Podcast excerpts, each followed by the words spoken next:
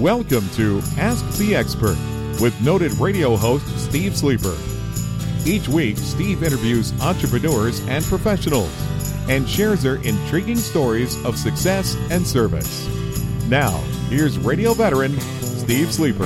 Our guest today is Monique Velarde from the law office of Monique Velarde Reyes in El Paso, Texas. Monique is on your side fighting criminal charges or making a plan for your family's future. Attorney Velarde understands the need for open communication and is available anytime. I began the interview by asking Monique about herself and her firm.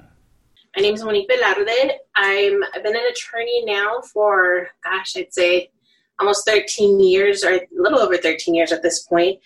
I didn't actually start as an attorney. I started as a teacher. I was a middle school teacher and I became an attorney on a bet with my middle school students. We had a career day one time and I had all of the professions listed on a wall and I was telling my students, you know, you could do anything you want to, you just have to put your mind to it.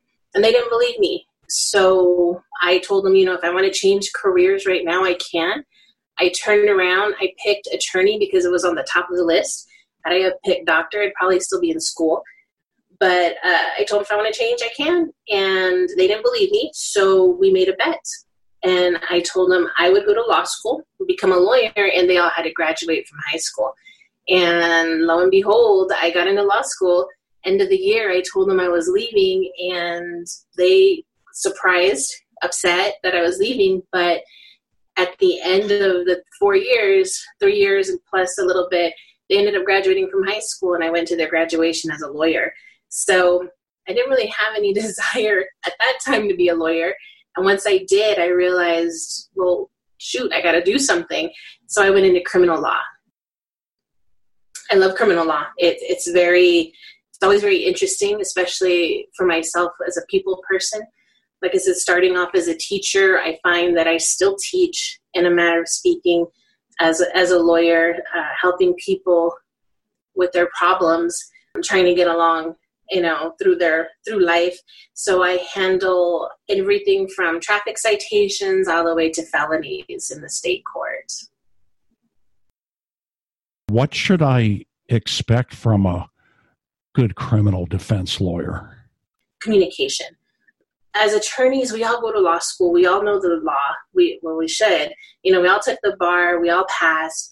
But what differentiates all of us is our ability to connect with our clients most of the time obviously this is the worst time in a person's life. This is this is their absolute low. And they're looking and reaching out to someone who's going to be able to help them. And not just help them through their legal matters but through explaining what what's going to happen you know what to expect. A lot of my clients just want to be heard. So a good criminal defense lawyer will have that communication with their client you know, obviously we can't be there 24 7, but we're definitely available when, you know, those midnight questions come up the next day or the day after to be able to answer those questions. And I think that's what really sets apart a regular lawyer from a really good criminal defense attorney. So, what happens after a person is arrested? A couple of things can happen. So after the arrest, and I have to remind people, an arrest just means that there was enough information there for that arrest. Doesn't mean that anybody's guilty. It doesn't mean that they're already convicted, and it doesn't take much to get arrested. Reasonable suspicion is not a high bar to reach. And so after the arrest, there should be a bond hearing that's set unless there's already a bond amount. If they pay for the bond, they'll get out. If they go through a bondsman, then they can pay that person a percentage and then they still get out. Or if for some reason the bond is too high, then one of the things as an attorney that we do is we have bond hearings to try to reduce those bonds to get people obviously to be out of jail, especially during these times, in order to be able to fight the case better after they're released, then unfortunately comes the hardest part of all of this, which is waiting. Patience is key with criminal cases because sometimes they don't come up for some weeks, some months, even, and unfortunately, in some cases, even years. But after a while then we we get into court. If it's a misdemeanor then it's just a complaint that gets filed in court. If it's a felony then we wait for an indictment either from the grand jury or if they've already had that going on then then it, it would already be in a court. What's the difference between a felony and a misdemeanor? So misdemeanors are you're in el paso or in texas anyway you have a b and c. Um, Class C misdemeanor is a traffic citation. So anytime anyone gets stopped for a ticket, that's actually a misdemeanor. But that was a Class C misdemeanor has no jail time attached. That's only that's a fine only type of offense. Class A's and B's are anywhere from DWIs to assaults to um, to some thefts and those are the highest which is a class a is punishable up to a year in jail and or a $4000 fine with felonies, however, those are the more serious offenses, obviously, or the repeat offenses, even theft. If, if you already have one or two thefts, you know, under your belt and you've been convicted for them, even stealing something as small as a razor can get you a felony. And now we're looking at a lot more time. It can be anywhere from state jail, which is a day for day offense, which means if you were to get 10 days of jail, you have to do the full 10 days, or most of the time it's either 30, 60, or 90 days, up to the first degree felonies and the serious death penalty type cases. So it's a lot of it is time. With a felony, it can be as low as six months to to a year, um, and go as high as ten years to to life type sentences. Let's talk about DWIs do, do you see a lot of mistakes made by arresting officers? Uh, what happens there? So these are kind of interesting. The new officers are the ones who stumble the most. There are some mistakes made, usually with regards to the stop. If it's a right stop, a valid stop, speeding, if it's actually a traffic violation, sometimes they're not. Here in El Paso, we have a no refusal policy by the district attorney, which means when people are asked about giving a breath sample, if they refuse, then they automatically get a blood sample. And a warrant has to be given for those. The officers are fairly well trained with regards to that, but the differences and the nuances come in with, you know, well, how well did they do field sobriety tests? Which are these series of acrobatic, you know, tests that need to be done on the side of a road and as well as to make sure that the testing is done correctly. You know, Intoxilyzers are machines; they do break. They're not always perfect. The blood tests, there there are always you know issues to look at. Sometimes, and it doesn't happen anymore. Not like in the very beginning, but you know, you don't want to use an alcohol pad to to get blood because you're contaminating your sample. Uh, making sure the person who is taking the sample is is a licensed individual who, who knows how to take blood, who can do it correctly. So there's there have been mistakes made. They've gotten better, but there's always there's always a rookie out there that you can find making a wrong move or, or getting a little overly excited about trying to make an arrest. Are there a lot of plea bargains in the system? Oh yeah, definitely. I think the the word plea bargain elicits kind of a, an image of, oh my gosh, they had to take these deals, and that's not always the case. Plea bargains often can result in a dismissal of some sort. You know, perhaps it's an anger management class for dismissal, perhaps it's an, a drug alcohol class for dismissal, depending on the case. So sometimes that's that that's the the outcome. Clients will look at plea bargains and, and decide whether or not they want to take an offer based on the evidence that's provided. I tell my clients any trial, I don't care how great the evidence looks, I don't care how wonderful it is in our favor, it's always 50 50 because we're also dealing with a jury. We're dealing with six to 12 people who don't know us, who don't know the situation, and we have to rely on their their insight and how you know how much attention they paid in trial to make a decision on you know my client's life so sometimes these plea bargains turn out to be a better offer for them they people don't want to go through all of that or like i said sometimes the evidence is so overwhelming that they they want just what the best deal is possible that they can get. Okay, here's a scenario. Let's say I get arrested for first time DUI. Mm-hmm.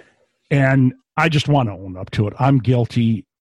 Uh, yeah, I want to plead guilty. I want to move on with my life. Do do I still need a lawyer in in that instance? Technically, no. But realistically, it's good to have one. If you're even if somebody's just going to plead guilty, first time offense is actually a, a really good example of that. You go to trial or you go to court and you and a person, a pro se defendant, which is somebody who doesn't have an attorney, can talk to their to the to the state to the prosecutor and say, look, I want to plead guilty. Well, they can get a max type of plea offer, which is usually anywhere from 12 to 24 months of probation, up to a $2,000 fine, um, community service hours, probation hours.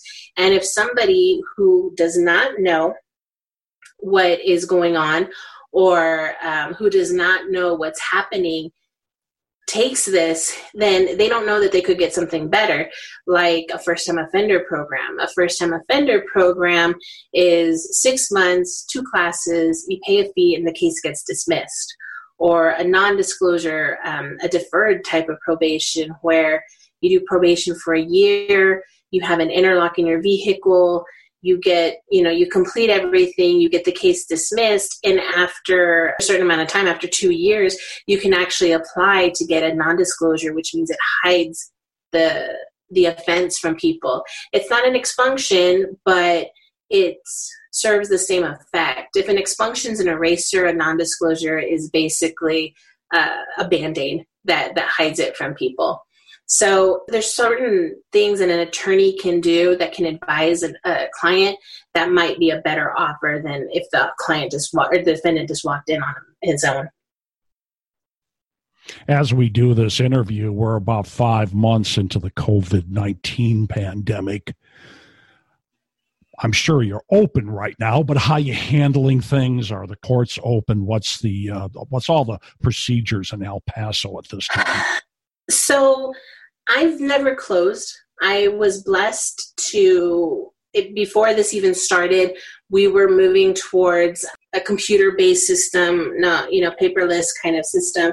And so it was very easy for my office to make the transition to doing a lot of um, Zoom type of hearings, phone appointments. We were very lucky in that sense. As far as the courts go, the courts have been a little crazy.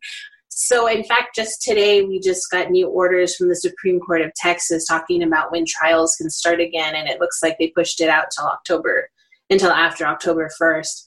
So, for somebody who's out on bond or out on bail, it's not as big of a deal as somebody who maybe is incarcerated and who's waiting for that jury trial. Those are the people who are affected more. I know that the courts are trying to uh, get together and see, we, they want to make sure to keep everybody safe and sound. In fact, just recently, um, they, they said that they're starting some of the grand juries again.